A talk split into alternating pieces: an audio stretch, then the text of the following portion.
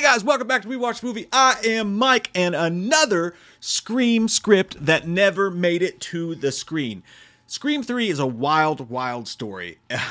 From everything that happened, the original script in which Kevin Williamson had Stu surviving and running a cult that was causing all this shit from behind bars ended up being the plot of the TV show The Following, starring Kevin Bacon. Multiple scripts, things like that, that were shelved because Columbine happened. And the Weinsteins, with one of the many bad decisions that they made, you could say, wanted Scream 3 to be way chill on the violence, which is why we got this strange movie we ended up getting written partly by Ehren Kruger, who also wrote multiple other scripts leading up to what we saw as the final Scream 3. Now, I want to thank Scream Thrillogy, the website, for bringing this to my attention. It's an awesome website with all sorts of great Scream stuff that you should check out. I'll put a link down to their website below. They're the ones who sent me this. Now, it was made official. This has been floating around the internet for some time, but they did just find out that this was official. This was a script that was written, in fact, by Ehren Kruger, whose name I'm hoping I'm saying right. And it's got a lot of the same framework, just like the video we just did recently on the Scream 2 script that never made it to Scream a lot of the same frameworks, but different killers and a whole bunch of different stuff along the way, which we're going to go through bit by bit right now. But before we do, if you guys would click like on the video, I'd appreciate it. It helps the video grow. And also, if you like digging into old scripts and stuff like that and figuring out who could have been the killer and what and Scream and Scream updates for the upcoming movies and Halloween and all that stuff, please consider clicking subscribe and the bell so that you're notified when we make videos. Because if you don't, YouTube likes to bury our videos because we th- say things like shit, cock, and balls. Now, if that offends you, you are watching a movie about people being brutally slaughtered. So think about it. If it doesn't offend you, I hope you'll think about subscribing.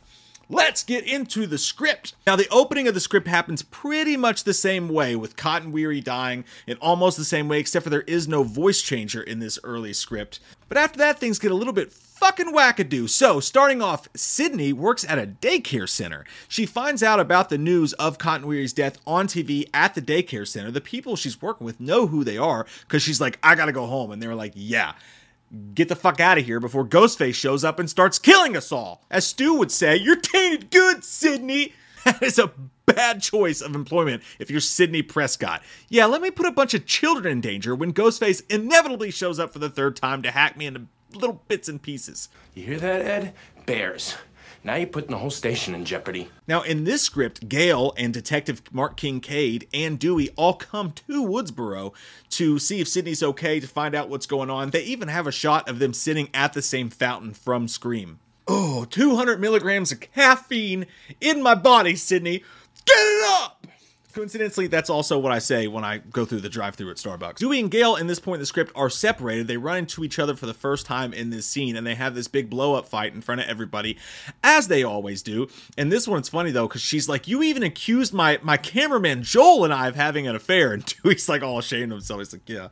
I guess I did do that. So meanwhile, Stab 2 is being filmed as well, and, and the character of Angelina shows up. She's been leaving Sidney tons of voicemails. She's being very stalkerish, trying to get in Sidney's head and figure out what it's like to be her. And she accidentally even calls her a failed actress at one point. And you can just see all this taking place just like a Scream movie would. It's it's it's it's well written, and, and I feel like Ehren does get a, have a good hold on the characters. The problems with Scream 3 were never about how he handled the original cast, I felt like. I felt like it was all the newcomer stuff, which we'll get into as well. Dewey has some great Dewey rific lines where he's just like, you can just, it's, it just shows you how great of an actor David Arquette is and what a great job they did with that character because you read some of these lines and they just sound like someone saying them but when you picture Dewey and the character reading them you, you can know exactly you can picture exactly what that would look like so Sidney goes home back to her house the same house she was living in in the original Scream movie and her dad is away on business of course, Neil's never fucking around for his kids. Sidney gets a call in this scene at her house, and boom, Ghostface shows up from the closet behind her,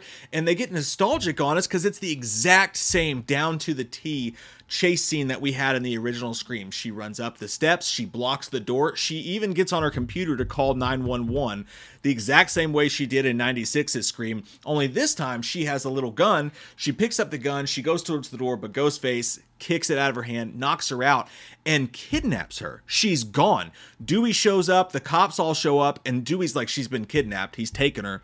Where we don't know. And Dewey's so his face is so full of determination and anger that he has like tears coming out of it. And he's like, I'm gonna get that motherfucker. Dewey's always been kind of a great red herring too, because of the way he loves Sidney so much, but it's also a nice touch to the character that he just cares so much about her. But yeah, Sidney's kidnapped here and she's gone up until the end of the script, which is really weird when you consider how we're looking at Scream 6 as, oh my god, there's no Sidney. what's this gonna be like? She in this script was barely in the movie at all. So some differences here. The character of Roman in this is not the director of the film. The character of Roman's playing the character of Derek from Scream 2. He's like a pretty boy in the movie. And the director of the movie is fucking Gale. Gale is directing Stab 2, which is just wild to think about, but also is kind of fucking believable. I could see Gale doing some fucked up shit like that, which is why the wrong kid died in Scream 5. The wrong kid died. Boom, boom, boom. There's some great meta talk about third movies and sequels, and they actually throw some shade at a Nightmare on Elm Street 3. They're like, every third movie in a franchise isn't that great. And and the lead character dies. Think about it. Nightmare on Elm Street 3, Godfather 3, Alien 3. And that's an interesting take too. Gale even says she's like, that's why I kill off Sidney in my movie, because no lead character, no more franchise. So she's directing it, but she also kind of wants it to die. And then we go through a lot of the same beats that are in Scream 3, as far as the house blowing up, the the the faxes that they're getting, the security guard, the Dewey thing, all that stuff that happens in Scream 3. And honestly, when you read it, it kind of reminds you of why Scream 3 didn't work as well as the other movies. I've grown to love it over time, but it still doesn't work as well as any of the other movies, in my opinion, because it focuses on these new actors, the stab actors, way too much. They're just not that interesting. They're a little too hokey and like 90210 ish, and they're going too hard towards the actor Beverly Hills type thing.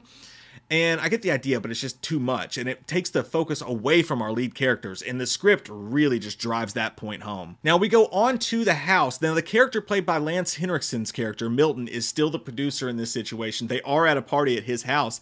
They find Roman's body in one of the prop coffins that are in his house right after they find the Ghostface costume in Milton's room. So they're thinking it's Milton, and then the next thing you know, Ghostface shows up and kills Milton in front of everybody. The next thing you know after that, Sidney shows up out of nowhere. She says he had me bound and gagged. I don't know why he didn't kill me. And then Ghostface pops up. Sidney shoots him, kills him. They pull the mask off. The killer was Detective Kincaid. Grey's Anatomy, McDreamy himself was the killer in this scene, and Sidney pops up and kills him, but it all seems a little too easy. It all seems a little too fishy. So, whereas the original movie ended, you know, with Roman being the killer and all that stuff in there, a lot of that stuff played out the same as far as the secret rooms in the house and all the things like that, but just a, di- a completely different killer was revealed. But something just feels off and the movie keeps going. Sidney goes back home to her dad, who's being extremely fucking weird and kind of red herring-ish, just the way he's acting. She can't go to sleep, so she goes to the police station where Dale and Dale and Gooey, where Gale and Dewey are sitting around talking about how it just doesn't feel right. They're talking to each other and like, why wouldn't the killer just kill Sidney? And then they got the autopsy report back on Kincaid, which said he was stabbed three different times before Sidney shot him. The next thing you know, Sidney walks in, they get a phone call. It's Ghostface. They star 69 it, and the motherfucking call is coming from Stu's house. Whose house? Run's house. Whose house? Stu's house. Say what? Martin. Martin. They go to Stu's house. Gale goes in first, and Ghostface tells her, What's the matter with you? Don't you get it? It's not Sidney I want. I want you. Dewey goes in running after her. Ghostface gets the drop on them both, and Dewey just screams to Sidney, Run. She hears it from outside the house. She gets in his cruiser. She calls for backup, and then has a moment where she decides, No, fuck this. I'm going in there and I'm going to end this for myself. She gets a determined look on her face. She picks up the CB and she's like, Oh, and by the way, send Hurst. And you get the idea. She's going in there to kill that motherfucker again. When she goes back in the house, both Gale and Dewey are tied up, and we're back in the kitchen of Stu Macher's house. Very Scream 5 ish, some stuff that's going on here. The killer tells Sidney, he's like, You should not have come back here. He reveals himself. It's Sidney's fucking dad! Neil Prescott, as many people have suspected before, is actually the killer. His motives? Mm, his whole thing is he wanted to kill Gale.